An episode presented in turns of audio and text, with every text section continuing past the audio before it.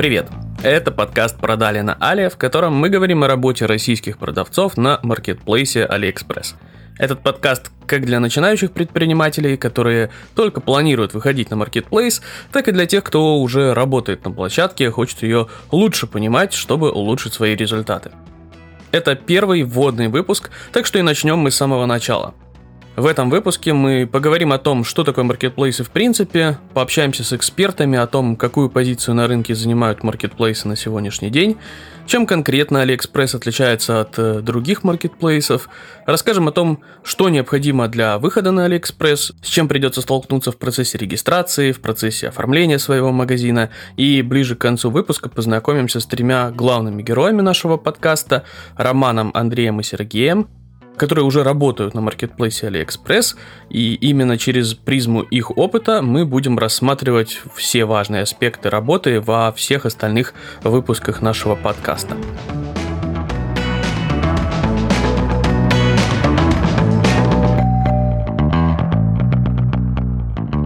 Для начала давайте поговорим о том, что же такое маркетплейсы, почему они популярны и какие они вообще бывают. И поможет нам в этом разобраться мой первый гость, эксперт по работе с маркетплейсами, создатель и ведущий популярного телеграм-канала MPGO и сообщества поставщиков на маркетплейсы России в Телеграме Леонид Ковалев.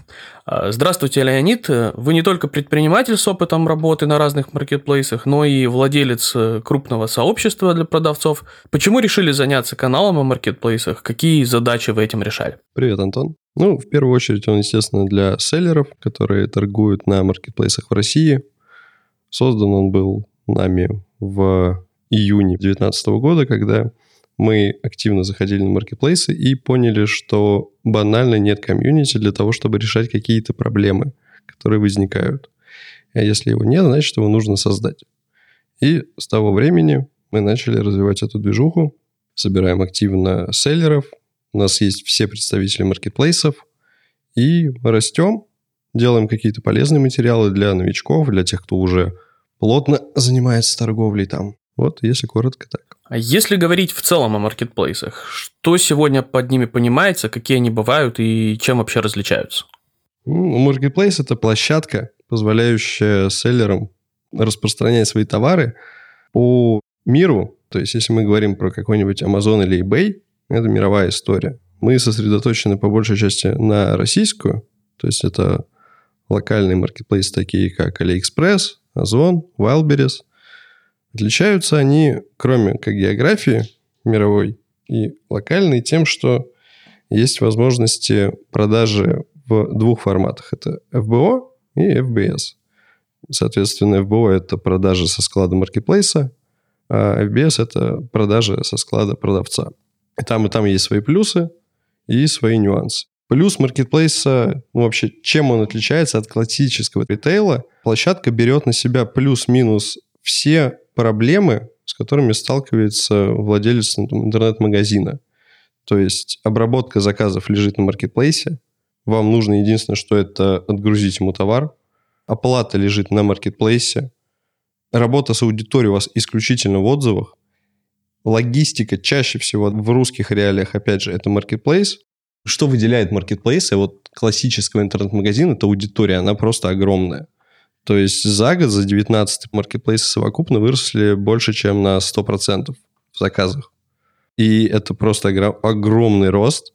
Расти они будут еще 100% дальше, и еще, думаю, динамика будет выше, потому что если посмотреть на Запад, на тот же Amazon – Последние пять лет он только делает, что растет.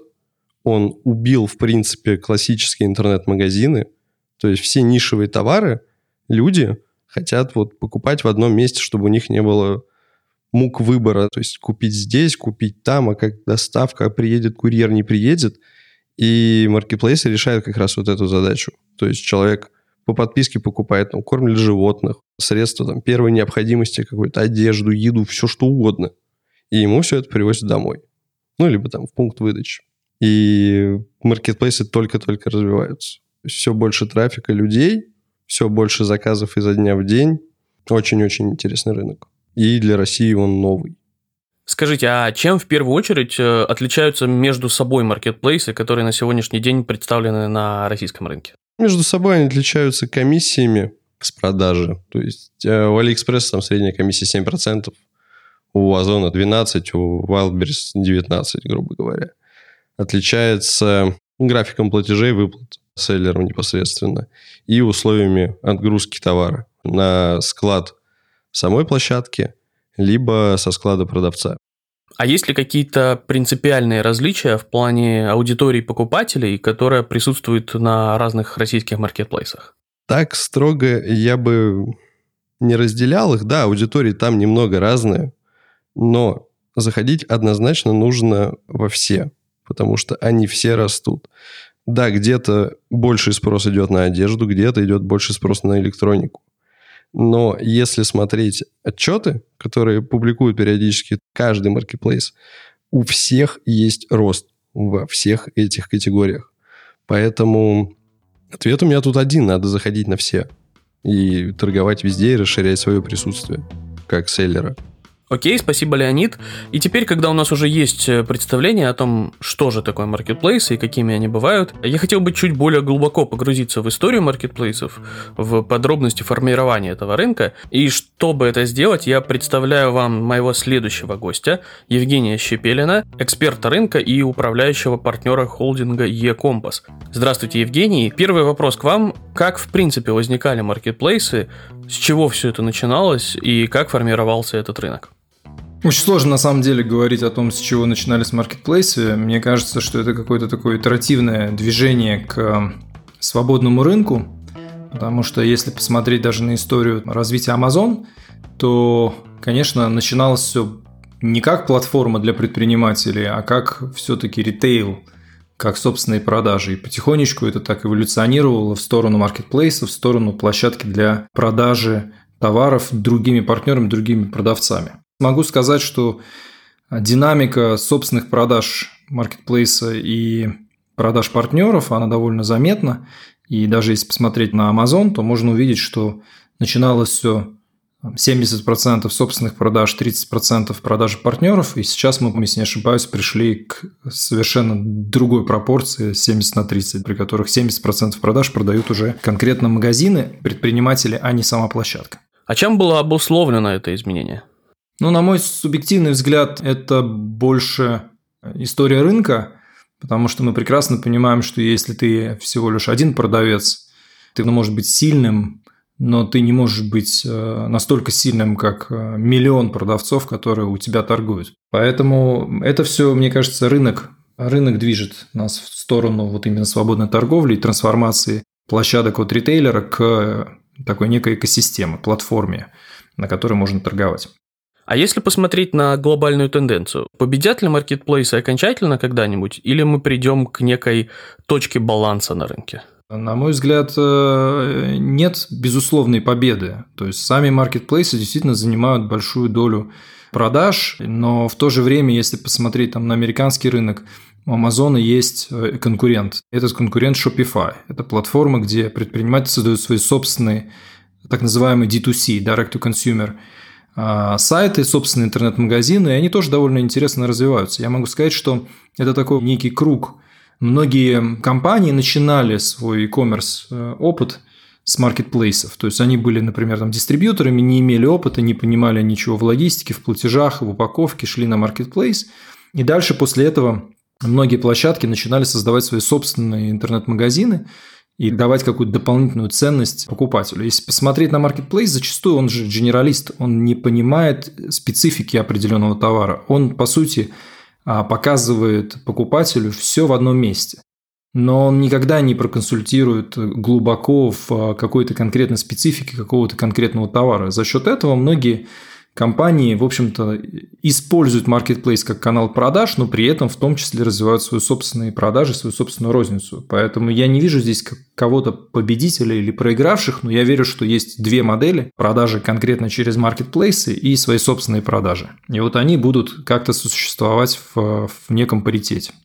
А если посмотреть на всю эту историю с точки зрения человека, который вот только решил окунуться в e-commerce, с точки зрения эволюции такого предпринимателя, Marketplace это некий старт, после которого неотвратимо идет какая-то собственная площадка? Ну, ничего неотвратимого нет. Я когда общаюсь с предпринимателями, конечно, я говорю, смотрите, если у вас нет опыта в e-commerce, в целом вы не понимаете, как это работает, ну, конечно, начинать с Marketplace, наверное, самое простое сейчас, на сегодняшний день. Это сильно проще, чем начинать свой онлайн-бизнес вот сейчас, в моменте, для того, чтобы попробовать, что же это такое. Но я всегда рекомендую, если ты вышел на Marketplace, как бы практически сразу тебе нужно начинать какие-то свои действия с точки зрения онлайн-торговли, если ты хочешь дальше развивать свой бренд или там свой продукт или, или продвигать как-то свой товар, это очевидно. А так у каждого свои какие-то цели, и, конечно, зависит от целей. А на ваш взгляд, какую долю в среднем могут занимать маркетплейсы как раз в продажах некого среднестатистического успешного бизнеса? Это сугубо индивидуально. А, нет ответа, какая доля должна быть конкретно через маркетплейсы, потому что надо смотреть, есть ли у него розница, какие еще каналы продаж есть у конкретно данного предпринимателя. На мой взгляд, э, можно существовать просто на маркетплейсах. Скажите, а как бы вы сейчас оценили текущее состояние рынка маркетплейсов в России? Я могу сказать так, что маркетплейсы растут, мы это можем видеть по любым, в принципе, рейтингам и по аудитории, которая приходит. Вообще, на самом деле, когда вы смотрите на маркетплейс, надо оценивать его через призму аудитории, потому что основная работа маркетплейса – привлекать эффективно покупателей. Поэтому, если вы заходите, там, я не знаю, в какие-нибудь э, аналитические инструменты типа SimilarWeb и смотрите, насколько наши крупнейшие маркетплейсы прирастают в аудитории, вы можете оценить, э, как прирастает классический ритейл – в аудитории и как прирастают маркетплейсы. Да? Многие из них удваиваются год от года, и это действительно показатель того, что они растут.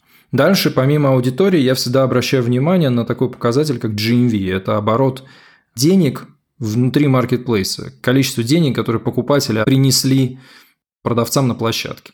Я также смотрю на некое распределение собственных продаж маркетплейса и продаж партнеров и это дает мне некое представление о том, насколько маркетплейс силен сейчас в моменте.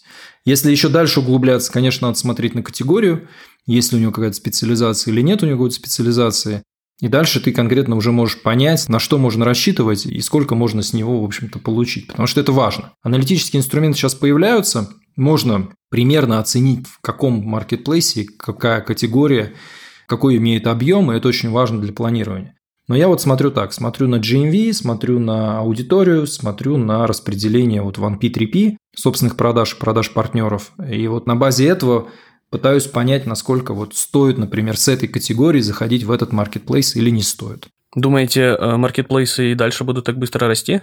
Ну, скажем так, они все имеют достаточно серьезные денежные ресурсы сейчас а, в том, чтобы привлекать покупателей. Они учат многих покупателей а, потреблять и начинать покупать онлайн. Поэтому я не думаю, что этот рост остановится, особенно сейчас, с учетом того, что у нас есть некая проблема с изолированностью людей, и люди многие начинают меньше ходить в розничные магазины и больше покупать онлайн, так как онлайн-доля была небольшая сама по себе, но мы сильно отставали от европейских стран и уж точно от Америки. И рост даже самой этой доли может гарантировать маркетплейсам удвоение из года в год еще там, в течение пару лет. Поэтому я абсолютно точно уверен, что этот год большинство закроют удвоением оборота того самого GMV. С другой стороны, интернет-магазин или там партнер, дистрибьютор может этого не почувствовать, потому что в то же время разворачивается некая конкуренция уже внутри площадки. То есть мы слышим о том, что а, у некоторых маркетплейсов есть 10-15 тысяч партнеров – и еще 20 стоит в очереди сейчас на подключение. Соответственно, все претендуют на этот пирог. Будет интересно, насколько вырастет конкретно доход каждого конкретного предпринимателя-мерчанта на площадке в течение года. Он увеличится или все-таки внутренняя конкуренция, перераспределение объема этих денег отразится не, не в лучшую сторону. Мне кажется, что рост у обычных продавцов на маркетплейсах тоже будет, несмотря на конкуренцию. Но вот вопрос, будет он такой же двукратный или же все-таки чуть поменьше, может быть, чуть поменьше, но все равно уж точно больше, чем в рознице. То есть, получается, маркетплейсы растут не только экспансивно за счет того, что добавляют себе все больше и больше продавцов, но и интенсивный рост некий тоже наблюдается. Угу. Окей. А есть ли у маркетплейсов некие внутренние механизмы, которые как-то регулируют эту самую конкуренцию? А может ли произойти такая ситуация, что Marketplace будет создавать слишком много барьеров для входа, и, соответственно, новым игрокам станет гораздо сложнее выходить, в принципе, на этот рынок? Абсолютно нет. Не будет Marketplace создавать никаких барьеров на, на вход, потому что, в принципе, количество мерчантов, а, ассортимент – новый ассортимент в частности, и конкуренция внутри площадки – это все те положительные KPI, которые у маркетплейса есть, то, что делает его сильнее. Поэтому никаких барьеров там не будет. Что нас ждет, наверное, в такое ближайшее время, абсолютно точно, это еще больше инструментов для конкурентной борьбы внутри маркетплейса, рекламных инструментов, продвижения внутри выдачи. То есть никто не будет подкручивать выдачу в пользу кого-либо бессмысленно, но продавать места – выдачи продавать э, баннеры, продавать какие-то э, инструменты для продвижения внутри маркетплейса, не ценового даже порой продвижения, потому что мы все прекрасно понимаем, что ценовая конкуренция – это не самое лучшее, что может быть. А инструменты, они будут появляться. Просто реально маркетплейсом, ну, так как я знаю эту историю немножко изнутри, э, довольно сложно разрабатывать их с той же скоростью, как, как растет запрос, как растет рынок. А за счет кого, по вашему мнению, в ближайшее время будут расти маркетплейсы с точки зрения аудитории в России? На самом деле, если посмотреть на маркетплейс немножко с другой стороны, это площадки, которые умеют эффективно покупать аудиторию и продавать ее дальше э, своим партнерам. И здесь э, я думаю, что они будут привлекать всех э, за любые деньги. Мы сейчас находимся в ситуации, при которой маркетплейсы инвестируют в привлечение э, покупателей, привязывают покупателя к себе через какие-то свои уникальные товарные предложения и инвестируют именно в э, покупателей. Они инвестируют сильно больше, чем берут с партнера сейчас в виде комиссии. Поэтому вот э, это их основная задача – нарастить аудиторию, захватить рынок. И пока я думаю, что в ближайшие пару лет это борьба конкурентная между маркетплейсами за любую аудиторию, абсолютно, в любом регионе, в любом возрасте, а, это вот основная борьба. И будет, естественно, развиваться экосистема вокруг маркетплейсов, то есть будет появляться агентства, которые помогают а, размещаться на маркетплейсах, которые помогают с логистикой, а, которые помогают с рекламой, с продвижением на маркетплейсах. То есть у нас к сожалению, это все началось всего 2-3 года назад, и вот эта вот экосистема вокруг маркетплейсов, она еще не готова, но я абсолютно уверен, что вот в этом году и, и в следующем году мы будем видеть все больше и больше компаний, которые все-таки помогают предпринимателям заходить на маркетплейсы, и это очень важно. Спасибо, Евгений. И теперь, когда мы пришли к общему пониманию, что же такое маркетплейсы в целом, поговорим об устройстве конкретной площадки AliExpress. Наш следующий гость – Дмитрий Селихов, директор по развитию AliExpress Россия. Итак, здравствуйте, Дмитрий. Скажите, чем именно AliExpress отличается от э, остальных игроков на рынке?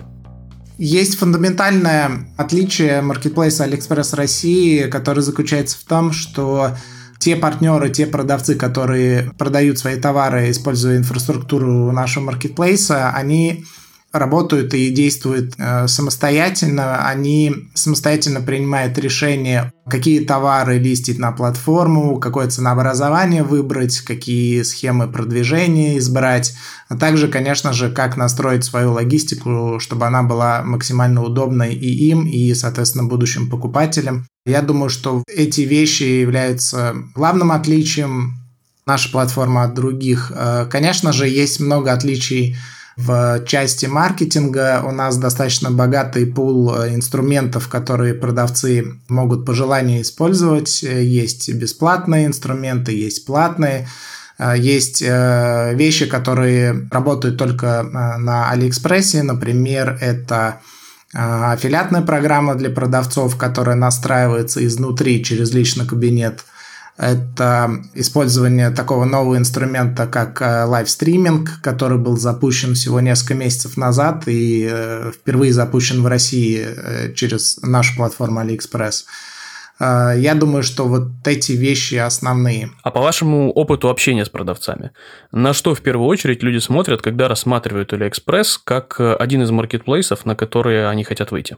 Безусловно, основной момент – это все-таки аудитория, с которой продавцу а, предстоит взаимодействовать, предстоит делать так, чтобы покупатели становились э, лояльными к их бренду, к их магазину. К слову, хотел бы добавить, что маркетплейсы уже, ну, по крайней мере, AliExpress Россия это давно не только платформа э, с продажами, но это главным образом э, платформа, где идет прямая коммуникация между продавцом и покупателем, а под коммуникацией подразумевается в том числе и становление покупателей лояльными, взаимодействие какое-то более частое по желанию продавца – и, соответственно, может быть даже реклама собственных товаров и брендов э, на случай возможности выхода на большую аудиторию. Ну, как правило, продавцу нужно какое-то время все-таки э, развить свои продажи на платформе. Второй момент, наверное, блок э, логистический операционный, э, куда входит понятие про юнит-экономику там и все остальное. В нашем случае на Алиэкспрессе самая низкая комиссия на рынке, которая от 5 до 8% в зависимости от э, категории, она едина для всех. И, конечно, в последнее время те меры поддержки, которые были приняты нашей командой, к слову, это 0% за первые 100 заказов, но эти условия делают еще более простым и удобным для решения продавца о выходе на платформу. Третий момент – это, наверное, э, часть по так называемому онбордингу, то есть по выходу вот с момента решения до старта продаж.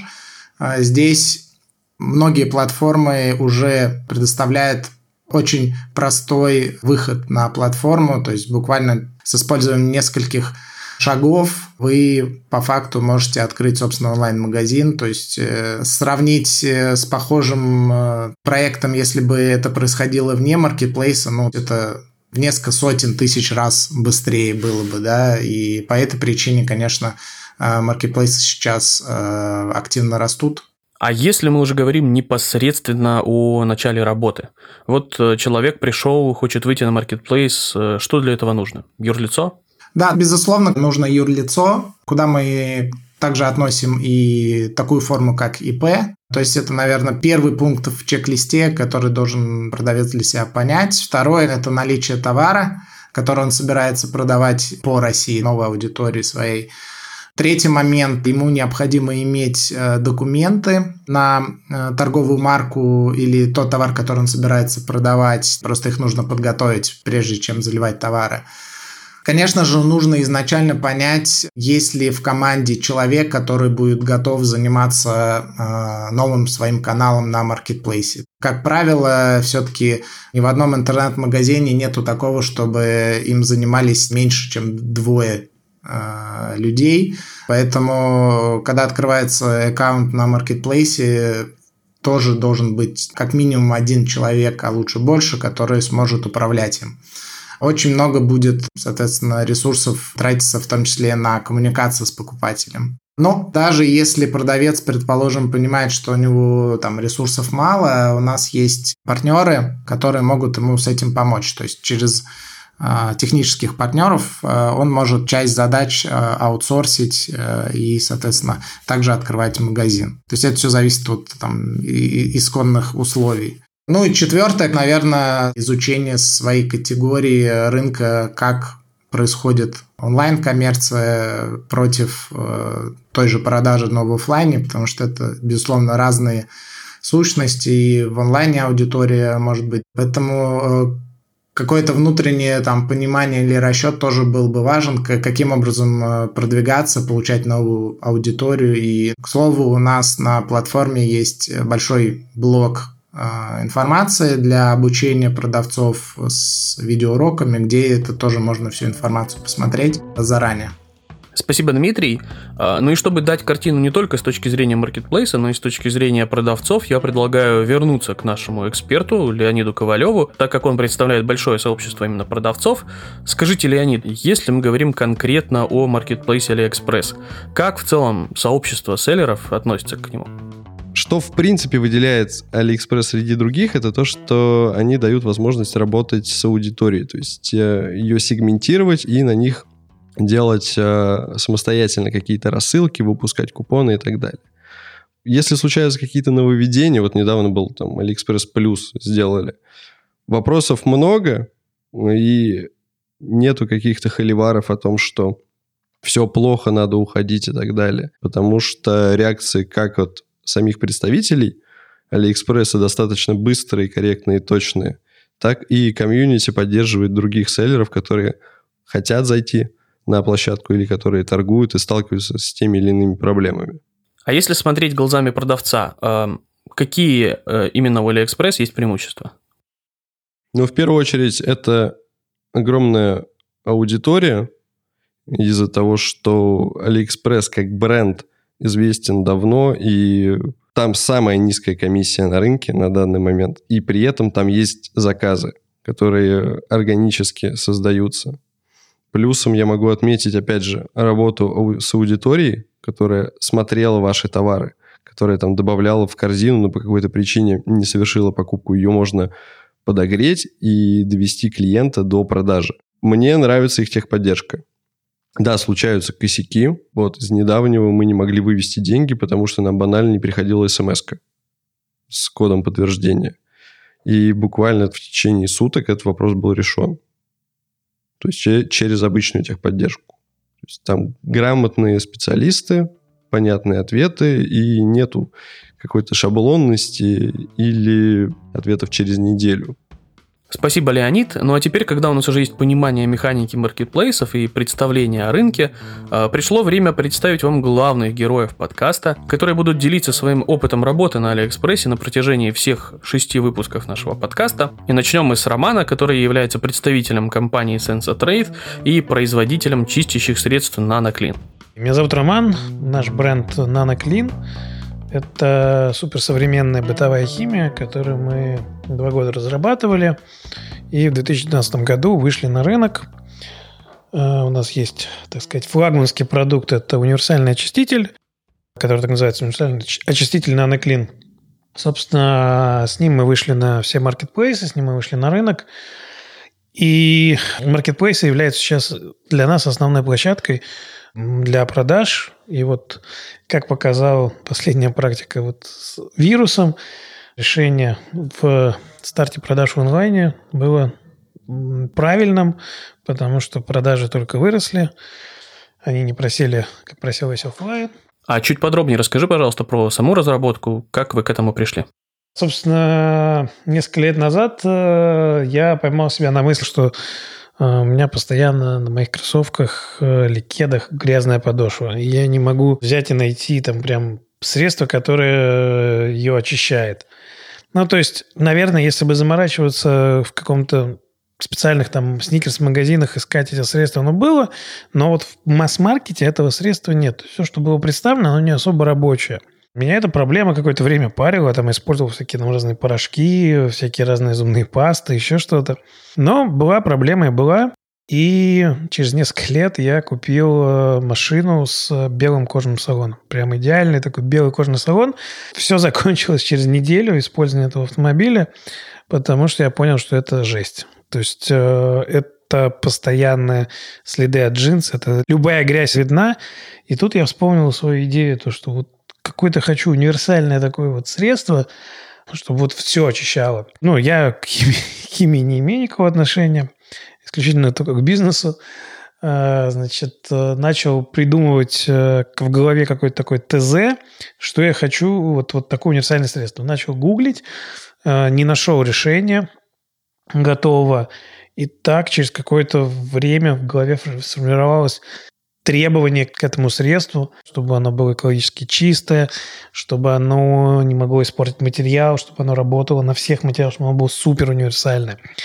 Ну, вот таким вот построением э, требований и желаний пришел к некому ТЗ. Далее начал интересоваться у друзей, кто чем пользуется. Выяснил, что никто ничем не пользуется. Нету такого средства, которое им доступно. Выяснил то, что, наверное, она есть потребность.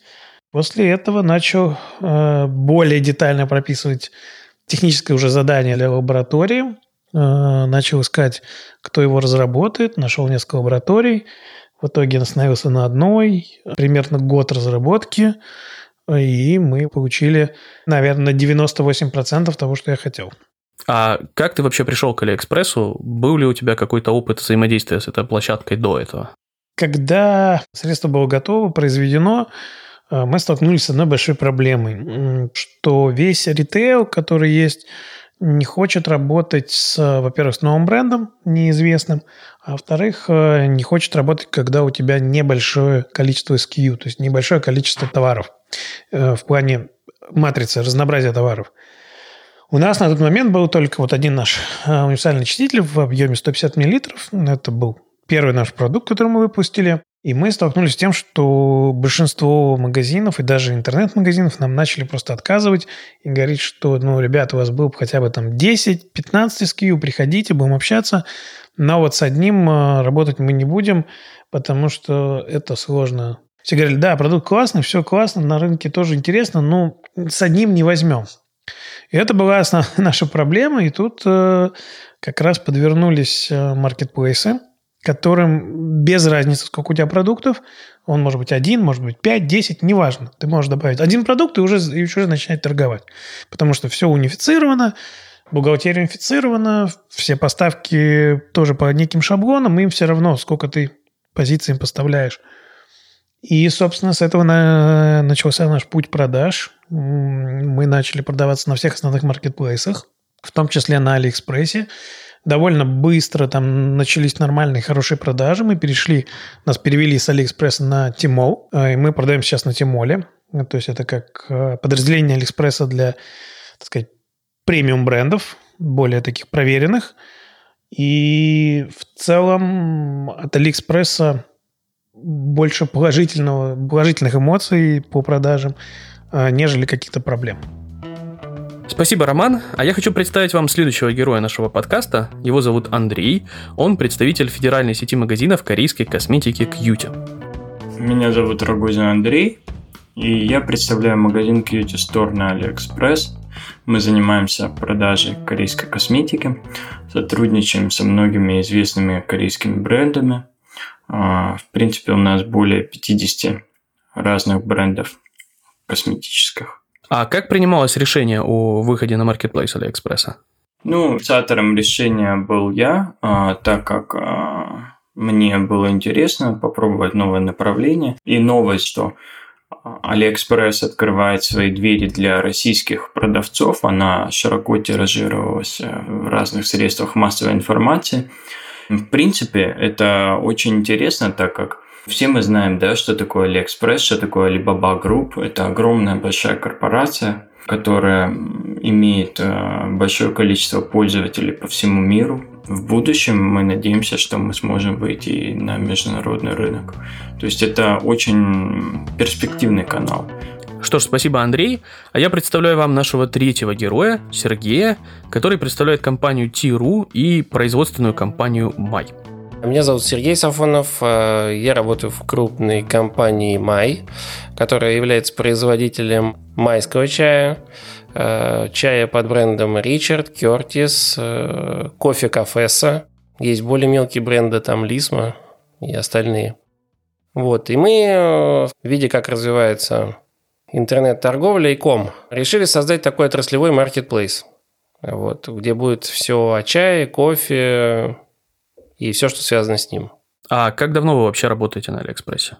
С представителем Алиэкспресса непосредственно мой руководитель Денис Юрьевич Казарин познакомился с ними на крупном выставке, это Продэкспо было в феврале.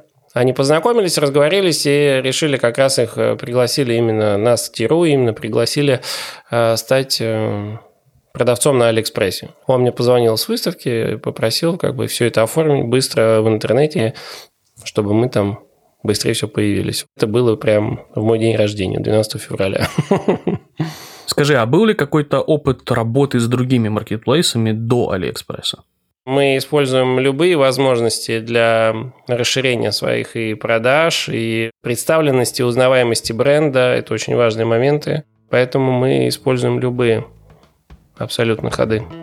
Спасибо, Сергей. Итак, э, мы познакомились с тремя главными героями нашего подкаста и узнали истории их появления на AliExpress. Подробнее о работе с площадкой мы поговорим с ними в следующих выпусках, а первый выпуск подошел к концу. В нем мы узнали о том, что такое маркетплейсы, какими они бывают и чем отличаются друг от друга.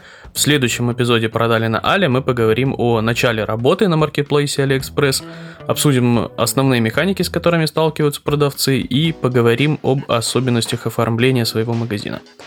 Продавайте на маркетплейсе и подписывайтесь на Продали на Али в Apple подкастах, Google подкастах, Яндекс Музыке, Кастбоксе, YouTube или любых других удобных для вас подкаст-площадках. А также, если этот подкаст был для вас интересным и полезным, можете смело ставить нам оценки и отзывы в приложении Apple Podcasts или же iTunes на вашем Windows компьютере. Ну а на этом я с вами прощаюсь. До встречи в следующем выпуске.